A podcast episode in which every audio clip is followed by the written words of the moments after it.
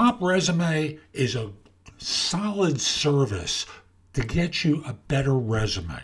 Reasonably priced. It's not a premium service. It's for people like you and I who can afford a certain amount of money and also need a great result. And even better, they have a, plan through a firm that allows you to stretch your payments for service over the course of the year to something like 20 some odd dollars or 30 some odd dollars per month so that you don't have to write a large check, which right now, if you're not working, is really important to you. So use the link in the show notes.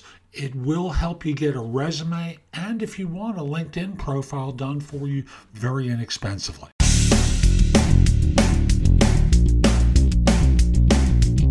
episode 2116 of the number one podcast in Apple Podcast for Job Search. This is No BS Job Search Advice Radio. I'm Jeff Altman, the Big Game Hunter, and welcome. Today's show is an interview that I did with Amanda Boyd about looking for a job if you're a member of the LGBTQ plus community. It's also about hiring and presenting yourself as an inclusive employer so that people who are members of that community feel safe joining your organization. And we talk about some of those safety issues that exist in the show. Hope you find it helpful. Hope you give the show an honest review wherever you listen to it. It does help other people discover the show. And we'll be back in just one moment. Today's show is brought to you by Skillshare.com. At Skillshare.com, they have thousands of classes available not just simply about business or job hunting, but lots of different classes on a host of different subjects. Almost anything you can think of, and they have one low price associated with your learning. They have classes about particular technologies you can learn, pottery, public speaking. I have a half dozen of my classes about job hunting there writing, photography, film, almost anything you can think of, they have Skillshare classes available. Now, if you use my link, thebiggamehunter.us forward slash Skillshare, they'll offer a free trial and 30% off if you decide to join. There's a lot to learn, and Skillshare is a place where you can learn it. Now, let's get back to today's show. So, my guest today is Amanda Boyd. She's the founder of Visible Talent Company in Akron, Ohio, which is a national inclusive recruiting agency specializing in connecting LGBTQ plus individuals and allies to ideal inclusive employers. Her firm's mission is not only to support job seekers in a comfortable and confident employment experience, but to connect with employers wanting to improve their diversity mission and commitment to DEI through hiring practices that go beyond lip service. So true, so true. Amanda, welcome. Thanks for Hello, making time today. Absolutely, Jeff. Thank you for having me. My pleasure. So, when I hear someone started a business as yours, there's yeah. a backstory to this. Of course. Tell me about it. it yeah, where do I start? Um, so page one. right, right. So for me, um, I have been somebody who blew up very grew up very blue collar, have been working most of my adolescent life into my adulthood now. Um, and you know, I, have worked everywhere from a, a, flea market to a fast food restaurant to um, I was the head of, of, campus security at my undergrad, and it, even now, um, my most recent career was as an art teacher, and now I'm an entrepreneur. And so when I think about back to my experiences where I wasn't the one hiring, where I'm the one going in blindly to these interviews and to um, these job situations or opportunities that I'm trying to achieve for myself, I always felt at a somewhat disadvantage as, as an out and somewhat androgynous, noticeably visible lesbian. Um, you know, when I was an undergrad, my professors used to tell me, don't tell them, don't tell them they're, they're not going to hire you. Edu- the education field is too conservative. You know even though i was an art teacher you know? And so i went into these things and they're like you got to wear a dress. You should probably wear a skirt. You have a pantsuit. What's going on and it became this kind of like sense of stress for me going into my first professional experience you know is what do i wear? And i'm going to be judged and always already already minus one going into the interview blindly not knowing um, what the attributes or values of, of the hiring of the hiring person was going to be. And i probably went through five five or seven different interviews as um, coming out of undergrad where I just didn't get the position and I was being interviewed by cisgendered white men.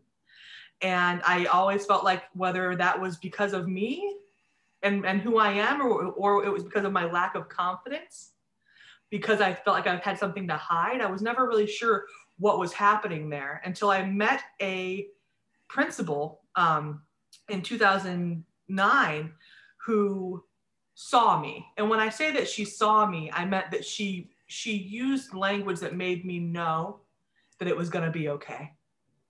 She asked me, you know, oh, what's your what's your what's your life like? Do you have a partner? Do you have this? Do you, what's going on? And just that small verbiage that she used let me know that I was in a safe place. And that was actually the first person that um, gave me a chance professionally, you know, as, as somebody 22 coming out of school. Um, and as I reflect on that, and it was all uphill from that point for me being able to kind of come out of my shell. Uh, but I, I never wanted to have employees as I became an entrepreneur feel that way in my interviews.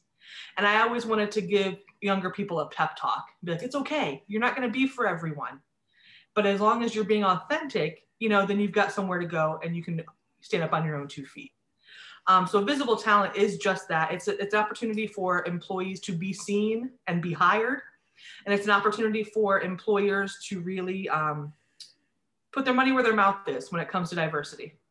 And when you talked about your experience, yeah. when was that? What decade oh, this, oh that? yeah, this this is like this is 2007, 2009. Ooh, the Stone Ages. Ooh. Yeah, so we're talking like uh, George W. We're talking issue one. We're talking Don't Ask, Don't Tell is still in effect. We're talking people are closeted in the military people aren't able to get married. People are trying to navigate civil unions. Adoption is an iffy su- subject surrogacy legal support was non-existent. So it's it's it was a different time even though you know it was mm-hmm. only 15 20 years ago. And the other thing for the those who don't know you use the term cisgendered. Mm. could you define it for them as well? Yes. So um, again I'm, I'm not an expert um, on on the gender terminology um, as uh, as a profession, but you know, cis versus um, trans is, is, you can kind of view it for simplicity terms. Cisgender mean that you identify with the biology at birth, and uh, transgendered mean that you have um, gender identity that differs from biology at birth. Thank you, because uh, yeah. I want to make sure the audience follows what you said. Oh, absolutely. So with that, you have a, we're going to be covering advice for both okay. job hunters and employers to ensure that job hunters recognize environments where they can feel safer yes. i have to say safer because you know it's not necessarily safe but yes. safer uh, and from an employer perspective the kinds of things that they want to be doing to demonstrate a real commitment not a, a as the intro said a lip service commitment Absolutely. So let's start off on the employee side. Sure. Uh, I think there are a lot of choices that need to be made by somebody going into um, into their career field when it comes to their sexuality. Everyone has their own threshold of what they're willing to share, and it's usually erring on the side of closeted. um, but I would really empower uh, in this day and age where we are going through a gender revolution, we are, you know, looking at the brink of the Federal Equality Act, is where where is your breaking point? Um, I don't mean that you need to put, you know, your sexuality after your after your name as a moniker on your resume, but you can definitely put your pronouns. Um, are there ways that you can gently allude to your uh, sexuality or even allyship to the to the community by doing things like putting your volunteer work on the bottom of your resume. Um, can you refer to your cover letter in general neutral in gender gender neutral language? Um, can you how out do you want your resume to be? And that of course is a personal choice. But when you do that, I would empower you to stick to it. You know, and if someone misgenders you, correct them if somebody speaks about people in your life in terms of gender or spouse that doesn't reflect your lifestyle, husband, wife, etc., so on, speak up. If someone assumes you don't have children because you are a member of the community, speak up. You know, um, and so that kind of like having your resume translate into your interview, have it be have it be the same. It's really easy to be out on paper and go into the interview and cower inside yourself and not be as comfortable or as not to not to stand up for yourself or not to correct people who may or may not be ignorant or not even prejudiced could just be ignorant to to your needs and your preferences uh, in, in the way that people speak to you um, i'm going to interrupt for just one moment yes. i know that there was a point where uh, i was working with a number of people who considered themselves you know gay friendly yeah. and they would always refer to partner yes. and I started to correct them and say, remember, wife, husband, partner, mm-hmm. because you know there's equality in marriage in the United States now, and I don't know about other nations, but at least in the US, there's marriage equality. So make no assumptions about who the spouse is or the marital status of the person that you're talking with. And I know for myself, when I've spoken to people who've been referred to me as coaching, uh, as, as people to coach, I've always used that language, and I've been thrilled when someone's come out and said, you know, I was talking with my husband about this for a man, or talking to my wife for a woman, because uh, she felt comfortable, or he felt comfortable opening up to me that there was a spouse of the same gender. And for those of you who are interviewing, um, and this is on both sides of the equation, I have to assume, and please correct me, because I just don't know, uh, that the choice about revealing is a reflection of your comfort and your willingness to be yourself. I would I would tend to I would tend to agree with that. You know, I don't mean to speak for everyone. Some people have a very strong line if they want to keep their work life work life and their and their private life private. But at some point, you know, your private life comes into work. And so i would i would tend to agree that you know the level of of authenticity that you come into the workplace with does reflect your confidence and comfort level. Um, and i do think it matters. Um, you know something as simple as your attire how are you going to present yourself in the interview? Mm-hmm. you know along with what you do on paper is what what is your person? Are you going to um, be somebody who's going to be gender neutral? Are you going to be um, present yourself as transgender, even though you might have, you know, and if you want to talk about terminology between cisgendered, you know, dead names are also a big issue um, for for the transgender community. Is do I put my legal name or do I put my uh, preferred name? And at what point does that differ between having the legal name change, having it be in process, having it be, um, you know, there, there, you know, do you, do you present yourself as female, but allow them to call you William. If you if you are in that and that's your identity, that's fine. But what if you prefer a different name? You know, how, do, how does that go on the resume? And I do think that is also a personal preference. Um, but whatever you do, be comfortable in it and realize that if you are not going to be accepted in the interview, you are not going to be accepted in the workplace. So is that the life you want to live? For the trans individual, I have the idea, and again, I'm learning along with some of the people in my audience, that you would fill, you would have the resume with your preferred name. Mm-hmm. When you do the application for HR, you might have the conversation by saying, Absolutely. yeah, so this way it's not with the workers yes. who are making the decision, it's with HR going, you know, I'm not this is this is how I was born. This is the way you'll find my background. Yes, and I was, and I would definitely equate it no different than somebody who may be maiden name to married name, divorce name to ref- going back to maiden name. You know, you don't have to be ashamed of, of this situation or tread on it because name changes happen in every type of of identity. Absolutely true. Mm-hmm. Absolutely true. So, so the first thing is making decisions about the degree of out that you're willing to be. Yes. And what's the second thing that uh, someone might do? Yeah, um, I do think you should present yourself authentically in whatever uh, gender expression that you choose when you go into the interview. I think that pulling that, um, like I said, I, I am always in favor of going in there authentically, realizing that if I'm accepted in the interview, I have a better chance of being accepted in the workplace. It, it really is a, taking the temperature for the culture of, of an organization. Um, and the last thing I would say, besides resume and attire and gender expression, would be the negotiations. You know, um, heterosexual women tend to be the most um, complacent when it comes to asking for negotiations and salary or um, asking for certain things in their contract. And I think that if you are somebody um, that needs certain things in your life, whether it be adoption or surrogacy support, um, whether it be gender identity, um,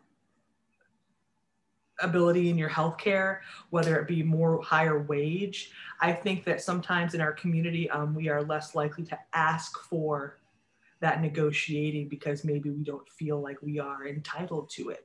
It's really easy to feel, um, you know, when you you have to come out as a child, you have to come out as as a spouse, you have to come out in the workplace. Um, I think that we should be asking for for equality as well when we're talking about our pay and our benefits and our packages that we're offering to that we're accepting from employers. It, it, gives me the idea that it's part of the lack of freedom that people feel to be themselves that you can't ask for yes. fear that. Yes, or they're not, or that they're not um, entitled to it, like they're not good enough for it, or they're being too appreciative of the job instead of knowing what they have to offer in the workplace. Yeah, interesting. Um, you know, one of my things is also about helping people play big in the world. Oh yeah, big game hunter. exactly right. and with that comes the idea that uh, supporting people with feeling free enough to ask, to negotiate, if necessary, reject offers that are inadequate, so that in this way there's always going to be some firm that will provide the, the right offer. Yes. Absolutely. It's, it's a question of timing sometimes. If you need something now, I don't presume to make decisions for people. Yeah. But there's an awareness of what you're stepping into and the compromises you're choosing to make going into such an environment.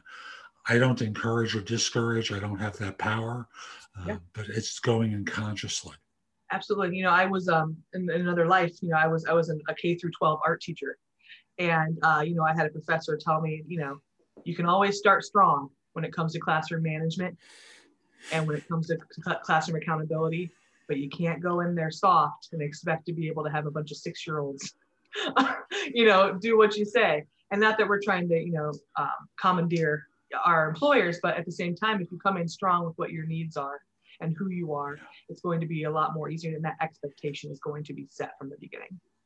Excellent. Do we have more tips? Or are we going on the employer side now? I would go back to the employer. I got more to tell them. Oh, good. good. Because they need to hear it without a doubt. Exactly. So, tip number one. Yeah, tip number one is don't assume that you can see the diversity in your applicant pool. Oh, they don't have gaydar they, they, of course not. You know, we all might have our own uh, uh, level of, of gaydar, but yeah, I would tell you that you know it's really easy. Well, I'll just I'll just hire gay people. Done. My DEI goal, my quota has been met.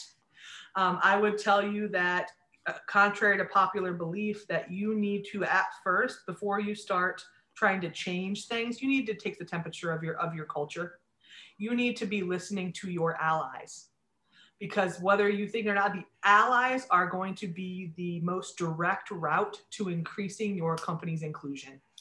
Define an ally for the audience. Yes, an ally is somebody who might not identify as a member of the LGBTQ plus community, but maybe they are in favor of equal rights. Maybe they have a maybe they have a, a child that identifies, a neighbor, a friend, a colleague they are the people that are going to be more likely to stand up to bigotry. They are going more going to be more likely um, to, to call you out on your BS if you are doing something that is not aligned. And sometimes you have to ask. And when you ask, you'll be surprised the people that have opinions or that have um, relationships in their life that involve the community. So I think that when before you try to, to change, make policy changes to be more inclusive, you should probably start listening to your people because your allies are going to be the ones steering the ship.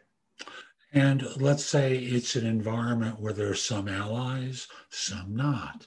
Mm-hmm. How does someone navigate that uh, environment as a yeah. leader of an organization? Right. I guess you have to, again, as, as I told the employees that they have to go in there and, and have their tipping point of what they what they're expecting to do prior. How out is their resume going to be?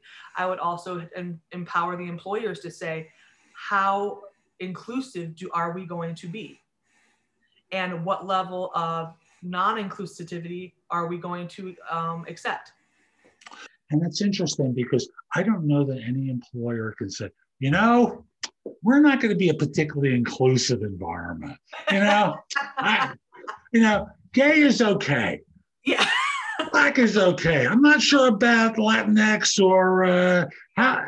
I don't think they. I don't, they, I don't understand the T or you know, and so yes, there are different levels of acceptance. Um, but I think that when you have an environment that might be mixed, in their politics, in their views, in their morals, and their values.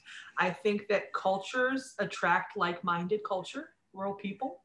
And I think that people that no longer fit a culture will weed themselves out if it's something that is that a much of a deal breaker to them.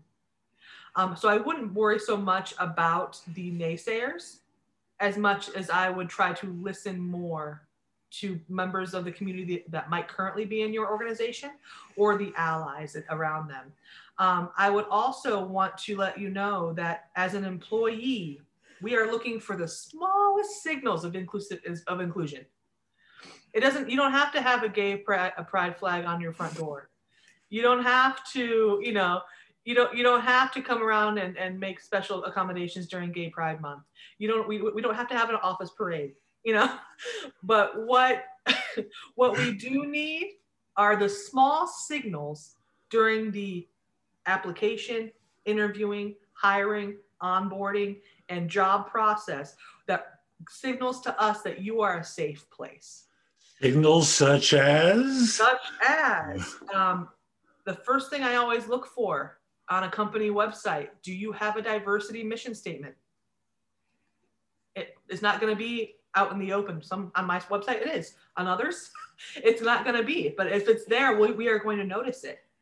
Um, on the application, do you have pronoun options? Am I being required, you know, to choose it from a binary situation of male and female, or are you going to be open and not just saying he, she, uh, he, him, she, her, they, them, but do you have that other?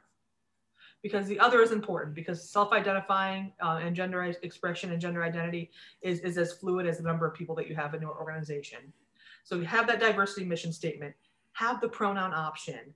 Um, one that you might not think about is reviewing your company dress code. Interesting. Uh, talk to me about that. A lot of dress codes are binary by just tradition. You know, funny story is that I grew up in um, near Sandusky, Ohio.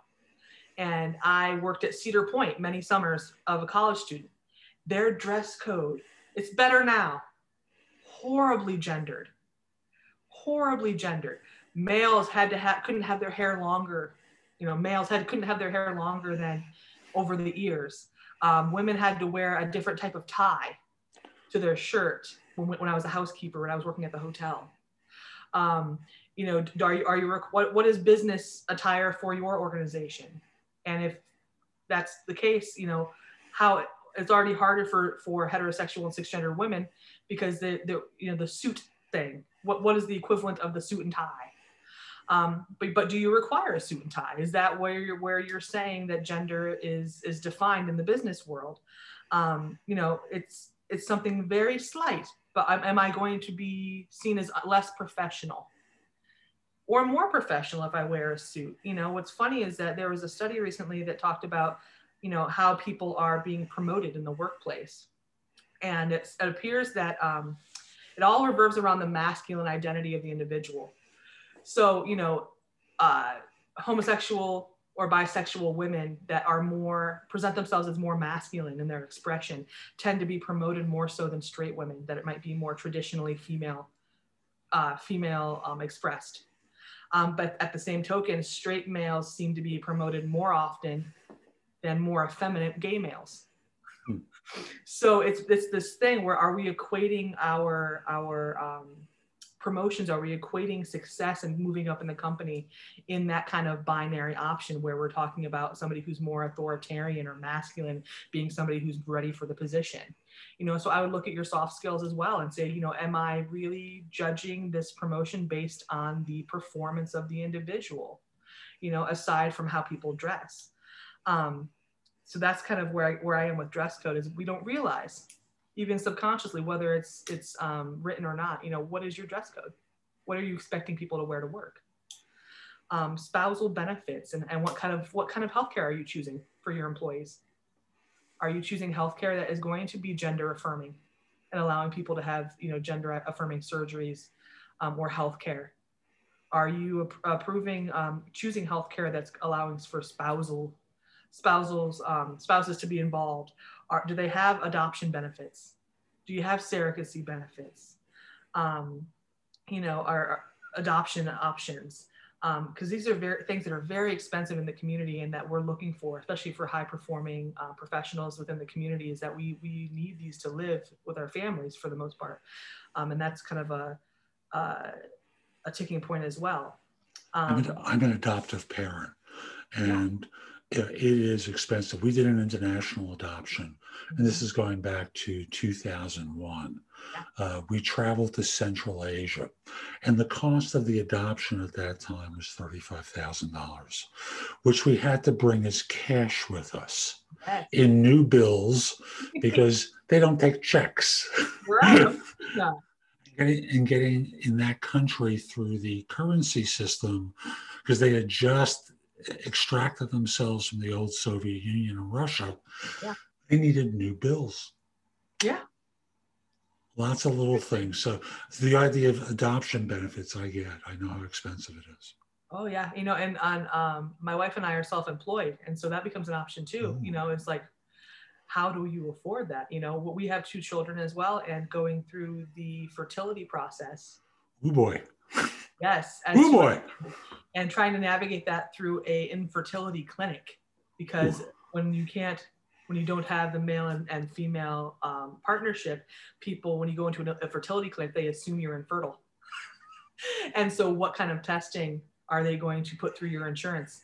That's unnecessary you know? So i was able i dig- I'm, I'm digressing here but you know I, I was able to again using these principles of standing up for who i am i say i don't need these tests because i'm not infertile. I'm just gay. You know, I don't need X, Y, or Z, you know? Um, so I think that, you know, and, and I was able to get probably half of those procedures not done because I, I didn't need to be treated as infertile. I just needed to be treated as a person in a different type of relationship. Um, so that's what I would tell employers should do. You know, use the small signals, have a mission statement, have some pronoun options, uh, assess your dress code culturally, listen to your allies, pick healthcare that works for everyone. Fascinating.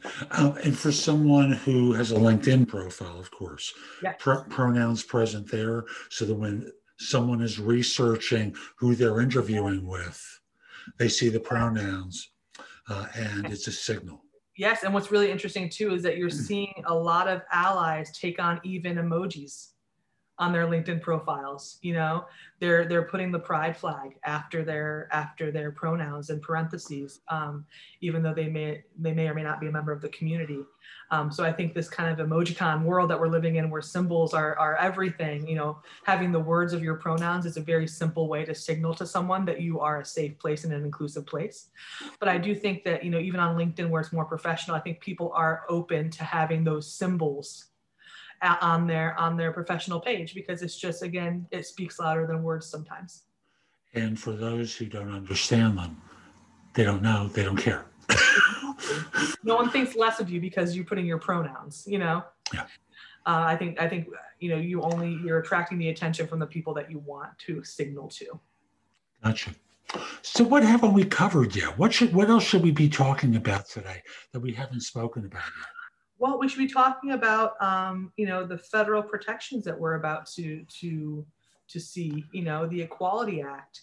Um, as of 2020, you know, there were 22 states in, and DC that had expressed pro. Um, only 22 uh, only 22 states have um, expressed um, the, the inability to discriminate in the LGBT community. Mm-hmm. And so we've got we've got 28 states here where you can still be fired. Bizarre. You know, and I don't think anybody outside, regardless of their sexuality, your personal life, you know, inside a lawful person, should not be any reason to to be able to uh, dissuade the per, the performance that you're doing on the job. So true. So in the new Equality Act, there's federal protection to ensure that there's no terminations or wrongful termination based upon gender preference, gender orientation, etc. Yep. Because if you, I don't, you know, you go to, I, I do a lot of contracts in my line of work with recruitment, and anytime you go to a lawyer and ask them to draft a contract, they had the standard, uh, you know, currently federal protected things, you know, gender, sex, all of these things that uh, you cannot discriminate against and sexual orientation and gender identity and expression are not yet there. And so i always have to ask my attorneys to add them. I say i realize this but my company does not discriminate on the federally protected um, you know de- demographics as well as these additional ones.